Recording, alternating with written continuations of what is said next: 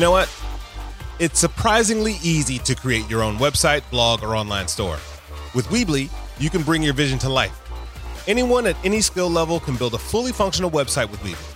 Whether you're a beginner or a professional, the interface is fun to use and there is no coding required.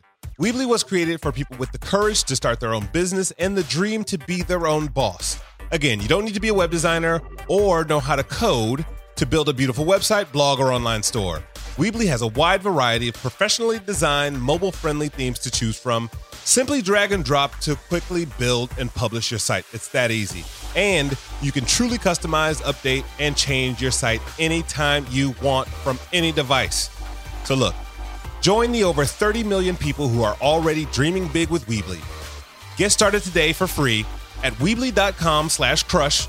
That's W E E B L Y dot com slash crush. Weebly.com slash crush. Peace. All right, everybody, welcome to another installment of Innovation Crush. It's me, Chris Denson. Yeah. You, you don't want to cheer? You don't want to cheer? No. You're just breathing into the microphone. Anyway, um, and- and guys, in case you're tuning in for the first time ever, first of all, shame on you. Secondly, please keep tuning in. Uh, but this show covers all things innovation, creativity, smart people doing smart things in the world. Um, and today, the buck does not stop. It literally, the buck does not stop because uh, you're all about the bucks. Um, please say hello, Mike Rothenberg. Hello, everybody. Uh, wow, you sound you sound so ma- mature and, and commanding in, in in my ears right now. It's your show. Brings No, out the best. Yeah, does. Yeah, okay. Uh, we'll we'll see. um, so, uh, if you don't mind, give give the people a little bit of a 101, the 90 second version of uh, who Mike Rothenberg is and, and what you're up to. All right. Um, I'm Mike Rothenberg, and I currently run a couple of companies. Um, Rothenberg Ventures, an early stage venture capital firm. Uh, we have a strategy of investing in frontier technologies, which I'm sure we'll get into, and uh, building ecosystems to help do that. And the second company is River Studios, and it's a virtual reality and can do other media too, uh, studio um, and uh, and production company. So we make content. So, so you have no shortage of uh, time available. I I uh, if, if I ever get a few more minutes, I start another company. Oh, yeah, well, let's not give you any more minutes because you're already taking over the world. Um, so let's go to your first point. Uh, what is frontier tech? Frontier technology is the space between R and D and mass market adoption. So it's when a exciting uh, technology is really growing. So it could be you know the internet in the '90s or mobile in the early 2000s, and today it's things like virtual reality and augmented reality, artificial intelligence, machine learning, computer vision, satellite space, drones, robotics. All these things work, uh, but aren't necessarily mass market adopted. So so they're they're in that they're in that gap of high growth without a lot of e- infrastructure around them. Um, and when you talk about the infrastructure and the ecosystems that you're building around that's a really interesting point because I think yes, people think virtual reality is cool, or, uh, or at least the ones who know what it is, right?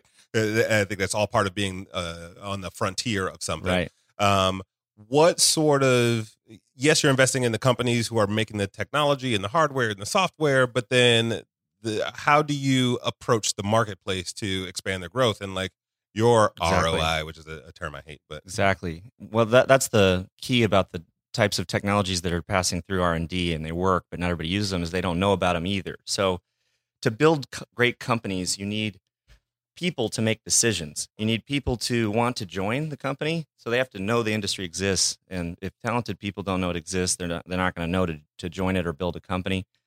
There's also you need to attract capital. Investors need to invest in it. Um, usually, you have to build for a, a while before there's big profit pools. So you got to you got to invest. And then there's always experienced entrepreneurs, advisors, um, customers. All these people need to be making decisions that help support your company and, and your industry. So in the early days, when it's not that well known, you can uh, build ecosystems, meaning bring people together. Uh, have you know? In, in our case, we have an, we have an accelerator where we invest in. Um, right now, we have 18 companies uh, in the River Accelerator, and uh, they're they're building these kinds of frontier technology companies, and then we can bring them together with um, you know to have them have demo days or have them bring them all together to show all of their technologies off, and then that attracts other great people who want to learn about it, and then maybe they get excited about it, and then you can you can start to build that momentum. And then it's kind of you're like dropping the first domino in in a sense. That's right. Um, so I can't help but notice that you're a, a young man. um, a lot of articles out there. You know, I think you, Rothenberg. You started when you were 28 ish, somewhere yeah, around there. yeah, 28. Um, and I would imagine this is you got like a multi-layered pitch, right? First of all, you it's like who's this kid, right? And then also like what what kind of technology are you talking about? And you want me to give you like I'm and I'm just thinking on the investor side alone. Like to go, Right. hey guys, give me your money, trust me with it. Yeah, right. What, like what's the what's the Mike Rothenberg pitch experience to get people on board to to be a part of what you're doing? Well, there's a very different pitch when you first start than after you've been going for a few years, and the difference is, um, you know, you're attracting almost. In our case, even though it was a venture capital firm, it still feels a lot like a seed round or an angel investing round, where people are basically investing on you, your ability to walk through walls. You know, are, how nuts are you? Are you the right kind of nuts? Um, do we think that you? Uh, What kind of nuts are you? Well, the people who invested think that you know, hopefully, think that I'm the right kind of nuts Right. but you have to be nuts to do any kind of startup. And if you want to start a venture capital firm and bootstrap that, you, you know, it's a it's a it's another level of nuts. So if people have to think that you uh, will will do that, will actually follow through, and the way that they judge that a lot of times is based on your reputation and their experiences with you. By the time I was 28, I was young, but I had 10 years of experience uh, at, at at at Stanford and and uh, in the businesses I was doing and building relationships, and then again in business school. So there were a lot of a lot of people who ended up investing in me when I started already knew me and may, Right. may have known me for 10 years. So tho- that that was like a 10 year pitch, not like a not like a one week pitch. So you kind of basically spent the 10 years building a network and like, hey guys, I got an opportunity or I have an idea. Yeah, yeah, yeah. They, you know, they pro- a lot of those people, especially at the very beginning, probably would have given me, you know, one shot, whatever it is I was pitching them, and say, okay. And when I told them that it was, an, you know, trying to build a venture capital firm, they were probably like, oh man. like another one. Um, like, all right, here's the here's a little bit of so that's interesting though. Like ten years prior, which puts you at eighteen. You know, high Yeah. school U.S. math Olympian. Yeah, before, yeah, before that, sta- standing on the on the podium, like just cheered on your country. That's, that's cool. did a lot of math. Five times seven. Yeah, No, it what is it? Oh, I'm not even gonna answer that. so what? I have an eleven year old, and I, said, I like I just will blurt out math problems, and That's good. if she if she messes up, I, I beat her. um, but no, no. So you know what? At at You beat her in math. You yes, thank Yeah. you. You just you, Just making sure. Just got the FCC off my back. You're, you're a good dude. Um, uh, at 18, 15, 13, like what was your future vision for yourself? Like what was it this? Like or were you just like the math the math guy? Uh, I spent you know my first 18 years in in Central Texas, just north of Austin. Really close knit family. I've got um, three siblings, mom, dad. Um, we never moved either, and uh, really, you know, we, we we would very creative. You know, we did a lot of uh, things together, and we would you know even make parodies and songs and all kinds of stuff from time to time. Um, but but pretty pretty Roth, I want to see the Rothenberg family like uh album. Not Right. the not the photo album, the album that you the parody right. album. no, you don't.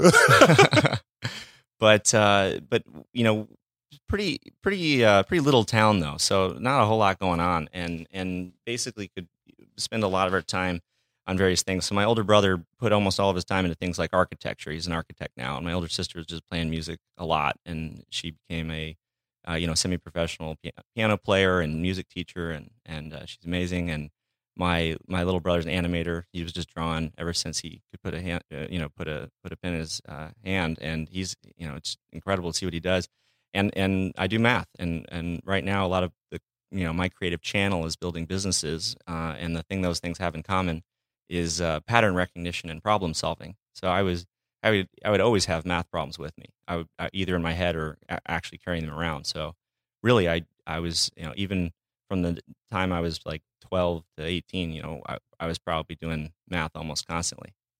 what was it about math that like resonated with you? Because that's not a is you know it's not as common as most uh, say Americans would like, especially for their kids.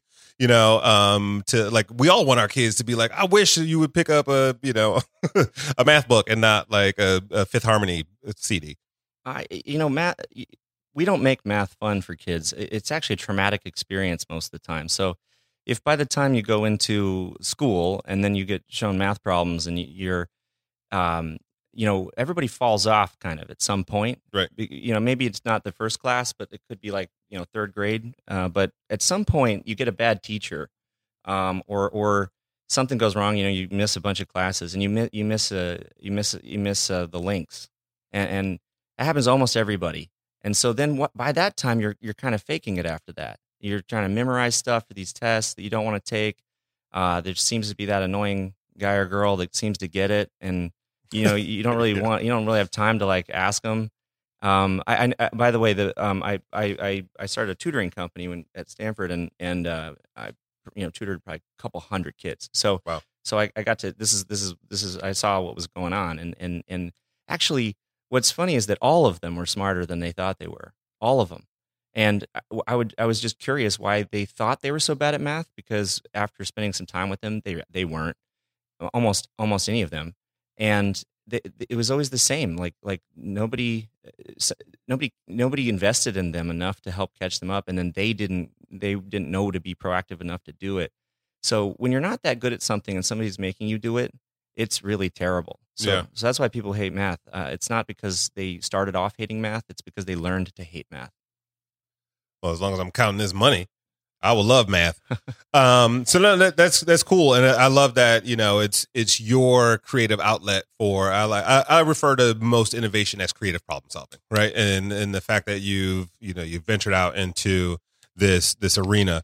Um, I'm curious though with with Rothenberg, especially as a relatively new venture firm, and River Studios even newer. Um, how you go about, and you're in Silicon Valley, which is crazy. And I think to establish a new brand in that space. Yes, there's Frontier Tech, but there's also a lot of other funds that kind of dabble in that space a little bit, maybe differently than you do. But you know, how did you go about establishing a brand? Because and thankfully, thank you, I got to spend a day with you and your team um, this, this this past week. It was fun. Uh, that was super fun. Um, but and, and it felt like a really cool brand and a really cool bunch of people to be around, which is you know you don't necessarily associate that when you think about Silicon Valley. So how did you go about establishing that brand? We believe in ecosystems too. So that that that gives us permission to do things like um, build, try to build community. That's where people have a shared sense of purpose. And what I think what venture capital was supposed to do, and what it started off doing, you know, 50 years ago, was um, actually was investing in frontier tech. So so there was a bigger funding gap if you wanted to build, you know, Intel. Like, how are you going to get semiconductors done? So you just need a bunch of money, and there wasn't you know that's where venture capital industry started was was helping with that stuff and that was just super frontier tech and, and almost everything was.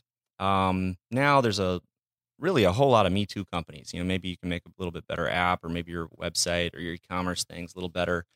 And uh, you know by and large a lot of the industry is kind of shifted away to being really technology startup investors as opposed to frontier tech where, where i think a lot of the growth is and where a lot of the um, you know, really interesting part is. So when it comes to uh, the ecosystem, it, it, it, it means that part of our strategy is to bring people together. It can be small dinners. It can be, uh, you know, we have the accelerator every every week. We have, you know, open houses. We can have people come by and try the stuff. It's also like user feedback, and then uh, a lot of really great things happen when you have a lot of interested, curious people talking to each other a lot. So we were really facilitating tons of these interactions. It's kind of a belief in people.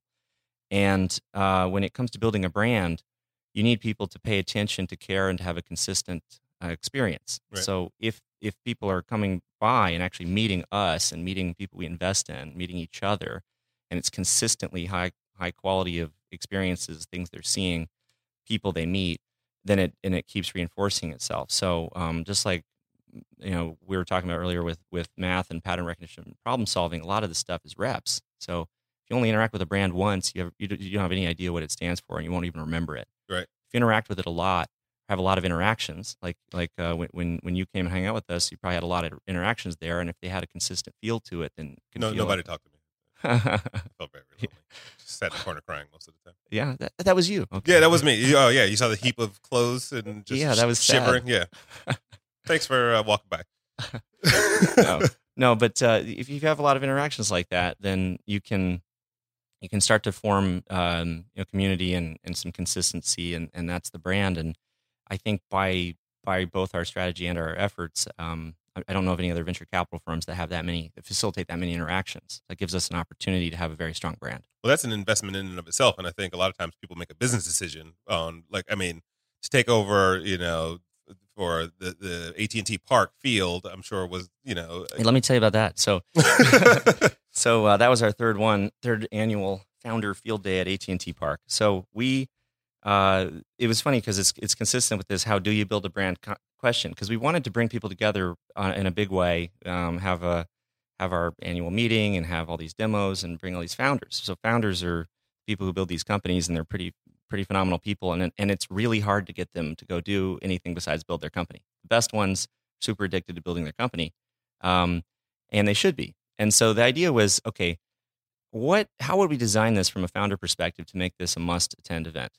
And so with that as its design principle, then you come to some interesting conclusions. You would want to do a year of networking in a day because you're real busy. So you maybe you're not going out much. So you need to have a lot of really amazing people there. And then it needs to be really interesting. So uh, when we have 40 frontier technology companies with, a with a lot of VR demoing, it's like seeing 10 movie premieres at once. You're just seeing everything come. Even the people who are building this stuff want to see that stuff. So that makes that really compelling and educational. And then we thought, but if we had it at like, you know, some hotel lobby, like or something, conference room, Ooh, Yeah, right, like everything the banquet else. room. Right? And it was it was it was a secret. It was secretly like a conference. You know, we never used that word. So so the Right. words you use matter too. And so we said, what would be? It needed to be in San Francisco because we're in Bay Area, we're in the Bay Area, and, and we think that's the center of the of the ecosystem. And and and so and you don't want to make people drive a lot if they're coming from the city. So it's like, okay, so what are the iconic venues in San Francisco? And our number one choice was AT and T Park. It's extremely iconic. It's a it's a, it also gave the right vibe. You know, you want people to it's a it's a playfulness to it. Yeah. Um, we do let everybody hit baseballs from home plate. That's just another you know fun aspect to it. You know, flying drones, have race cars, all all this stuff. You know, VR. It's just a lot of that stuff is is because you want people to um to care and to, to come out. And then what, what happens is then they talk to each other when they're there, and all the connections are made. Yeah. So we um uh you know we realized that um that it had to be iconic and it had to be really you know big like that or or it wouldn't be interesting enough to get all the people that we wanted to encourage to be there to be there So since we're fresh off the, your third one, you know what's what what are the, like the immediate pieces of feedback you get? Like the because I, I I refer to those moments as collisions. You you facilitated a lot of collisions, right? Whether you're standing in line to hit baseballs or you like you're waiting in line to do Magic Leap or you know any, Mhm. any of this stuff. Um uh or sorry not, not Magic Leap but, but um, damn it uh, hololens yes Yeah. thank you um and meta we had two ar yes I, I did meta which was really cool awesome. um, but yeah, you, you, I mean, you're facilitating those collisions at, at that moment in time, so that's pretty, pretty, pretty awesome. Um, uh, um, also, oh, so no, sorry, the feedback. What, like, what's the immediate thing that comes back to you? Like, what do you hear uh, uh, immediately? they really don't want to wait a year to do that again you're like, well, you're gonna have to. um, no, and it, it, I mean, just to ex- to give the audience a little bit of examples of the types of people there that were there. I mean, I met somebody who worked on the Google Contact Lens, um, and his robotics friends who's doing like robots for hotels and and things like that. But then you got a salesperson who does VR advertising. Like, you know, it's just Right. it's just really. You know, and, and I would imagine a conversation between those three people, and out of what seven or eight hundred that uh, attended during we, the day. yeah we had a thousand Oh, okay. See, I, I can't do math. Um, uh, no, it, and that's, I mean, that's a great testament to, to what you guys do. Um, and then throughout the year, like, what are the mini versions of, you know, the, that, those brand experiences? I think there's some it- there's some interesting demo days when we have a concentrated group of companies that, that get to feature and show off their uh, what they're building and and and and get interest. And then we have uh, I think we're going to do something pretty exciting um, next summer, uh, 2017. We're going to bring together um, you know the, that kind of conference feel where you have where you have some of the panels and stuff, but then we'll also have uh, VR premieres because I think by the time of next summer, that will be a pretty pretty well known phenomenal thing to have have VR. But but I think the quality of the content will be stepped up a lot. we'll also have you know musicians. Like the idea there is we'll bring a lot of folks together and do all the things people want to do. Um, that's uh, that's that's uh, that's going to be exciting. So uh, I'm looking forward to it. All summer 16. Oh, sorry, it's my Drake. Um, when I think about VR, and and I, I work a lot with VR myself, and we actually did a project with you guys, so thank you. Um, but uh, uh, the question I always get asked, especially by civilians, is like, "Are people really going to do this?" Like, uh, you know, or even some of the brands and things that I, Yeah. excuse me, that I get to talk to on a on a regular basis. It's, Sure. it's like, is this really going to happen? Like, wh- what do you see the realistic future of VR being? Well, you have you probably have two types of listeners right now: the the people who are skeptical of VR, and the people who have tried VR. Right. No one's skeptical once they've tried it. I don't know. Like, uh, so I mean, to me, and and, and this is by far not the best comparison, but uh, sometimes I say the part of me feels like it's going to go the way of the 3D TV. It'll be a big, big hype of mi- millions of units will ship, and then people will be like, okay, I like I watched two movies on it. Um, if I have a VR headset in my home, like how often am I going to sit down and explore a piece of VR content? I think just in the last you know 24 hours or something, uh, Google just announced that they're that they they've created the standards for for VR development, which which is a really big deal. It's it's the equivalent of Android for VR, and it all they also announced they're going to be building hardware on it and software and everything else. They're they're coming into the consumer play, Right. and maybe maybe they think that uh, Apple is slow to the ball here, and all the profits they made with the iPhone back in the day can they will now uh, open for grabs. Maybe Google can get them on the VR side. Um, Facebook's been slow to ship their Oculus Rift, um, and, uh, It sold out quickly though. sold yeah sold out quickly. like 15 seconds at CES, and then Yeah. it's like suddenly Happened with the Vive Like, too. Where, where is it? yeah, the Vive too. Yeah. It sold out fast too, and HTC is really, really smart to go in all in on VR. Their their other businesses are struggling, so uh, you know Google is uh, really ahead of the game here by creating the standards. It's incredibly smart. Um, all of the big tech companies are are investing billions into this. It's it's it's uh, it won't it, it will be impossible for it to be the case that there's only three to five million units shipped because there's you know 100 million in development. Um, in terms of uh, what what you would do every day. I, I think that the the daily the daily application for it will likely still be communications as it is with every kind of platform, whether it's your mobile phone or your or your uh, laptop. Um, and the kind of communication that that we'd like to do is is to uh, have that feeling of presence with uh, friends and family, uh, loved ones.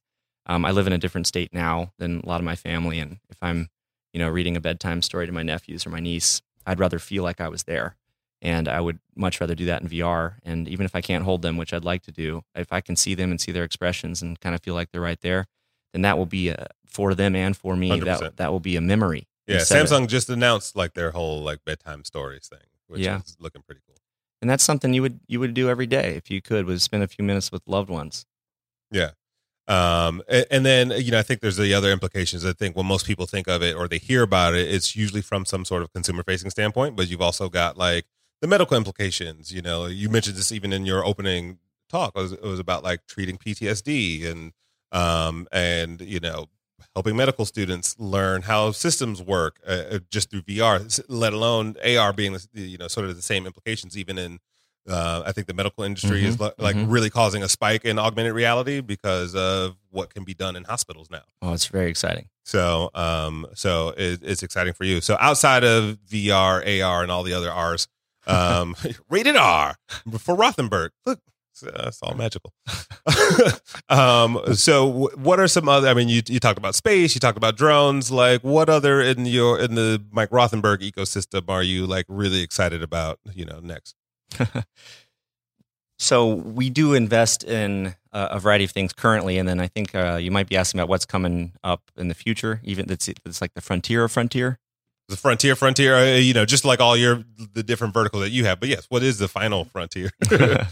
uh, so our, our current verticals uh, that we spend a lot of time on are, are, are virtual reality, augmented reality, but then there's a whole family of uh, artificial intelligence, machine learning, computer vision, which are all pretty related.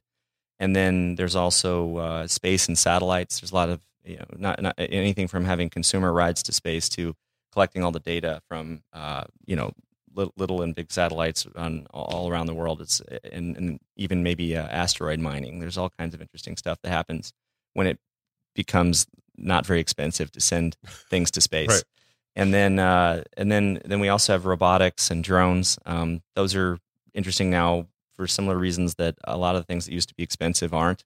And so and so there's a lot of really interesting applications. You do you're doing all the stuff that people are scared of.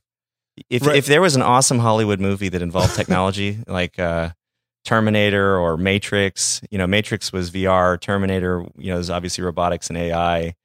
Uh, well, people like people are scared. If there's something Terminator. awesome, some awesome movie, we probably invest in it. That's true. well, the, I mean, but then uh, I think the in, I've had this conversation a couple times on the show. Um, shout out to Ari Popper from Sci Futures, which uh, his company actually hires science fiction writers to invent futures for companies. Hmm. So they've worked with like Visa and Crayola, like they do really some amazing work but uh, you know especially at the intersection of hollywood and what people have seen in the mm-hmm. terminator and it's like yeah. oh no the the machines are taking over yeah. um uh and, and, there's definitely a lot of conversation fear apprehension and excitement mm-hmm. about the like i just got an amazon mm-hmm. echo and i'm like i talk to alexa all the time so like my wife hates me now because i was like shut up i'm talking to alexa um but but how, like how do you deal with the people that uh, or how do you how do you help people overcome those sort of so I'll call them psychological hurdles?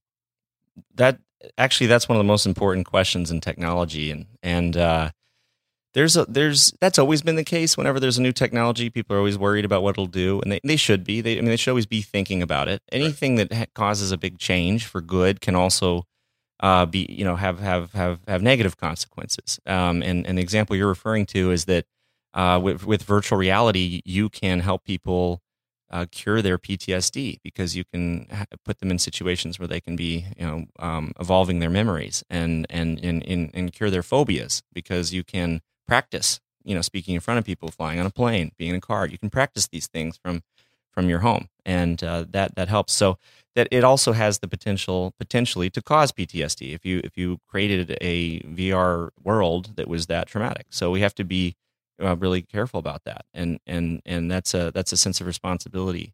So, um, really, very recently, because we build ecosystems, then it's some of our we think it's some of our responsibility to understand some of these questions. So, uh, actually, earlier this week, we announced that we are doing the um, uh, the River Institute, and what we'll be doing with that is exploring those questions that come up inevitably with new technologies and try to take a fair, you know, bipartisan look and see if um, uh, what happens if you have a mobile phone right that, that close to your face. That's what VR is. And what if you have uh, it burns a, your eyes out. A beam of light, you know, like in your eyes, like AR. And what right. happens when you people have drones that they can fly all over the place? Like, where should they go? Where they sh- should they not go? How do you keep that in order?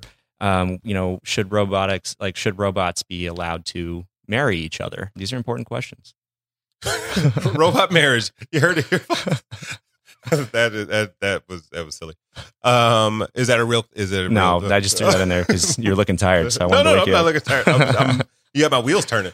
Um, uh, no, I, I, like this idea of a river institute, and, and there's other sort of offshoots and and and things that you're working on that that kind of you know don't necessarily. I mean, they affect the business that you're in, but they also answer these bigger questions and allow people to think a little bit more broadly, which I think is great in terms of how you try to build, you know, this relationship ecosystem. People can be more than just an engineer or a founder of a company. They can actually help solve the big problems, and you get to think big for them. Mm-hmm. Um, uh, so how how will the River Institute work? Is that like are you working with government? Are you is it you know is it government regulations? Are you like just kind of sitting in a room with a bunch of people and a glass of wine?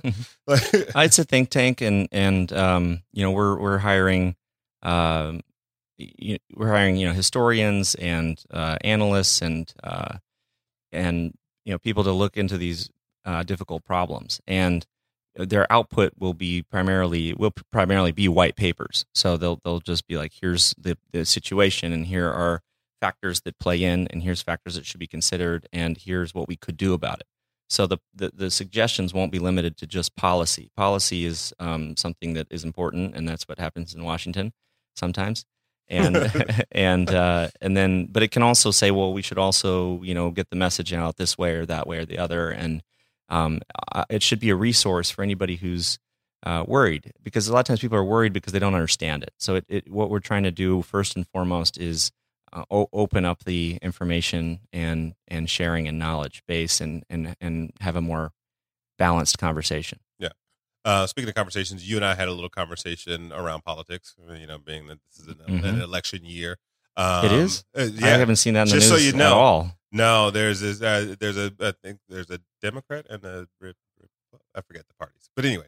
Um, well, one one of the candidates is, is definitely a Democrat, and yeah, and and there's a Libertarian going after the Democrat, right? Yep. And then our socialists, socialists Yes. going after the Democrat, just and then the, then the other candidate, if we if we can call him that, definitely has no party affiliation, but realized how to take over the Republican Party. So they, they've been overthrown by uh, by a, um, I guess he's really good at uh, reality TV star. That, that oh yes, I heard about this guy. Yeah, so that that's what happened on that side, and uh, um uh, you know it, and i guess it, i think when you get to to look at this whole broad ecosystem and you start to talk about policy and i think decisions that can be made politically will also affect what you're able to do with this frontier tech and in, in your ecosystem. How, mhm. like how uh, are you fearful in any way of like the outcome? Or you know are you comfort- comfortable in the fact that like you're gonna be awesome and amazing at the end of the day anyway? Or um or are you even combating any of the the things that you kind of see coming down the pipeline I think it's naive to think that the you know that what happens on the national stage doesn't affect all of us, and so um, it is really important to pay attention. And I, you know, there I see some parallels here with this election and virtual reality because I spent a lot of time asking smart people if they thought virtual reality was here and ready, and the answer was always no, and they always gave me outdated information about why, right and, and they were always wrong about that. And then when they got the new information, they changed their mind. And then that was one of the things we were doing when we invested in 40 virtual reality companies. We were also trying to convince people that it was here to stay and it wasn't hard. Everybody, once they realized what was going on, uh, did that. I think that there is something similar with this election. I, I do think that there's a lot of misconceptions about um, the Republican candidate in particular that are no longer true. And one of them was uh, that I heard said a lot was that there was no way he could win the Republican nomination. they've been saying that for years Right? They have. He's been try- he's been he's been saying publicly he'd like to be president for at least three decades. Right. And and so that's one of the reasons why you can get lulled into a sense of complacency, like it can't happen, because it hasn't happened. But that doesn't mean it can't happen. Actually, VR was the same way. It's we've been aware of it for thirty years. And people are like, "Well, it's not happening." Well, just Nah, because it happen. hasn't Exactly. happened in the past doesn't mean it's not happening right now. right So when he when he when he won that, he disproved that, and we need to throw all of our other misconceptions out. So another misconception is that he can't win the presidency. Uh, I think he's leading the polls today already. We're we're, we're six months away. Um, he was he was behind uh, Hillary like ten points like a week and a half ago, and, and that's it. The gap's closed, and I think that um, part of that reason could be because there's a lot of disenfranchised people who are not having their voice heard in this country. And that has something to do back to the Institute again, which is Right. shouldn't we be thinking about what happens um, when there are shifts in, in, in, in demographics and shifts in technology? And what happens with people who maybe the whole society overall benefits, but there are some Yeah. people who are left behind? Shouldn't we be doing something about that? And we should. I And mean, when, as a company, like this is, this is also your first like changing of the guard, right? Like it's which is also just the a daunting time in and of itself. I think when Mhm. you start to the Mhm. institute type of conversation. Yeah, although uh, when when um, when there was you know Romney versus Obama, uh, I wasn't very worried about that. I thought those were two incredibly competent people who were well prepared to run the presidency. True. And one of the things I look at the most about a leader, and, and especially the leader of the free world, it's a big responsibility. Is this a community person? Do they care about the people around them? Are they acting in the best interest of society? Are they empathetic? It's one of the most important things you could possibly do. And anyone who thought that this Republican candidate could not become the candidate needs to ask the question is this person and ask it on the other side ask all the candidates are these people who are they capable of empathy? Do they show it? Can, can you tell that they're looking out for you? Can they tell that they're looking out for people around them? Do they exhibit leadership? Are they do they understand that the world is a complicated place and that they need to be listening and understanding in Right. today's world? And are they uh, do they have a, a pattern of making good decisions that benefit other people? And in at least one of the candidates cases there is no evidence whatsoever that empathy exists and there's no evidence whatsoever that this person can put the community above themselves. It's never happened. There's been hundreds of opportunities to do that and there was no case in which the community was put in front of this person. So if you continue that line of thinking then it does Right. mean that, that in difficult situations where that person might individually benefit at the expense of society then you can ask yourself what, what would happen there and you need to really think about that Yeah, that, the empathy is such a great word, uh, and I think it's a very like it's a central, even focal point of like of like what we all sort of need to succeed. Like really, uh, like you like you said, you you kind of fe- you know what your founders feel on a day to day, bit, whether it's the angst or the fear or the loneliness of like being in a room all day. All it. yeah, all Yeah. of like you know, and you designed your uh, entire ecosystem around that, like Mhm, around and, mhm. and you're right. Like I think with that particular candidate um is there there is that lack of like there's no realization of the domino effect that's happening and and this, the scary thing for me especially being a minority is that you know it wasn't just it's not that it's him it's also just the fact that there is there are millions of people who agree with them i mean you talk about the disenfranchised people who may not you know I think they agree with change. So there's no way you could agree with him because he doesn't have any stand on anything that he sticks to. So it's not possible to agree with him. But you could agree with the concept of him, which which which which is change in some way. Although um, he is obviously a politician, so uh, the change that they'll get or get. is he oh, of course, he is. well i mean now he is but yeah he's a master politician. Right? Um, let's switch gears. Um, uh, uh, this is a, a very curious thing because I think you know we get a lot of marketers who listen to the show. Um, you know, we started off the show really uh, the Innovation Crush as a whole, kind of speaking to where marketers can go for you know just what's next and what's new. How should brands be thinking about the you know this early stage frontier technology that you're whether it's space you know travel or VR um eh, just how should they be thinking about it at this point in time is it time to test the waters with you know craft Uh, I mean, at this point, I, I think that the majority of brands are, are testing the waters with, with especially with virtual reality.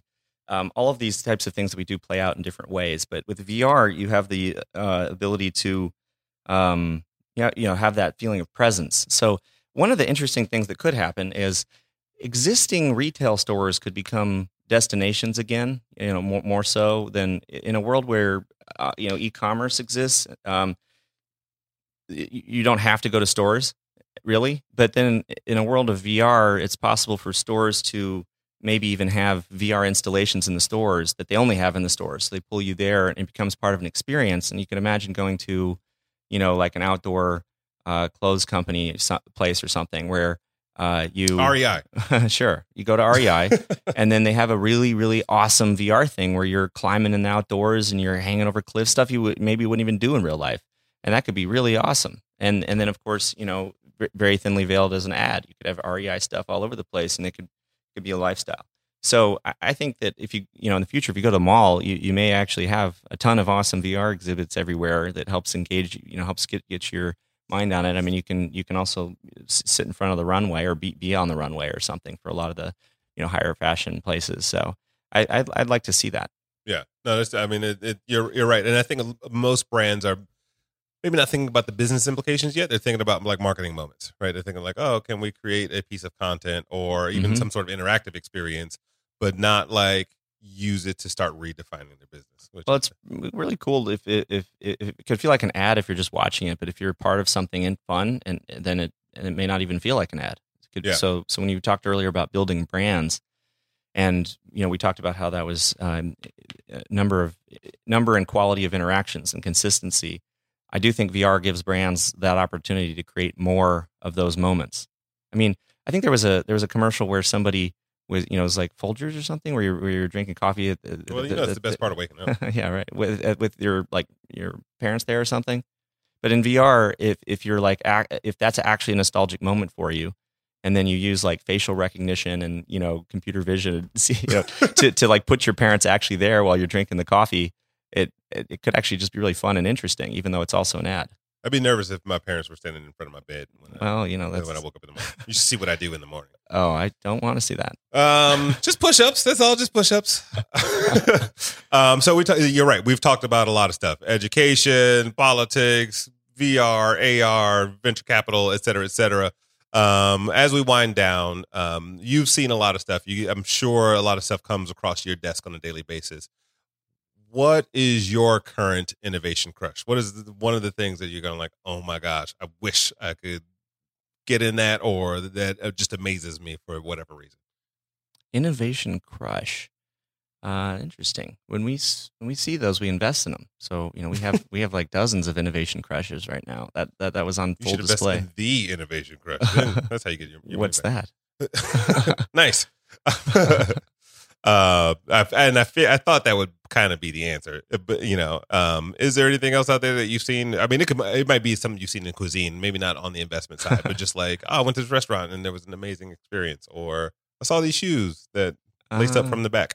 I don't even know. What, there that's a great idea. there's there's a company called Two Bit Circus that I think could bring back, you know, arcades, and it ki- ties back to what I was saying about the malls because Two Bit Circus understands entertainment and frontier technology, and they bring them together for experiences that you could have, you know, in in person. And if they put those, if they put their types of experiences in malls, you, they could also update them, like with software, like like kind of like a Tesla can update its software, and so it makes it a smarter car. I think they could do that with with with mall arcades, and it could then be cool again to go uh, to to the mall and, and to an arcade and see the stuff coming out next instead of the stuff that came out yesterday. Yeah. and so that's and and the people there are are, are really wonderful people. You're the first person that's answered that question with the previous guest from the show. So uh, good, good job. But There's no prize. I just, I'm just letting you know. Um, no, Brent and Nolan were guests on the show Oh, together, and, and that was a that was a really fun moment. I, I love Two Bit Circus to death. I did a Yeah. really cool project with them uh, a couple of years ago, and uh, happy to see their success oh yeah, so far. so creative. Yeah, he's he's amazing. His, and his wooden bow tie. um, last but not least, complete this phrase for me. Innovation to me is Beauty. Nice. What's beautiful about it. Where does the, where does the where do you see the beauty of the innovation kind of come like? well there we live in a changing world and there's always um there's always opportunities for things to go right or wrong and innovation helps guide us towards fixing things and moving things forward and that is beautiful That is beautiful. You're beautiful. you're beautiful You're handsome. Yeah, you're far more handsome than I am. and I like those Nikes too, the custom uh, Rothenberg joints. Um, anything else? Where can people find you? Like, where do you find you on the interwebs? Uh, do you social media? Do you, or do you just, you know, look for companies in, in your in your spare time? uh you know I, I use social media occasionally uh i have an instagram handle it's uh, at mike roth and then twitter it's uh at mike underscore roth so those you know Got it, guys. Underscore if you're gonna if you want to tweet. yeah, yeah, Um, tweet at me. All right. Well, thank you for stopping by. This has been awesome. Thanks for having me. Everyone, this has been another installment of Innovation Crush. Thank you for listening, and uh, we will talk to you next time.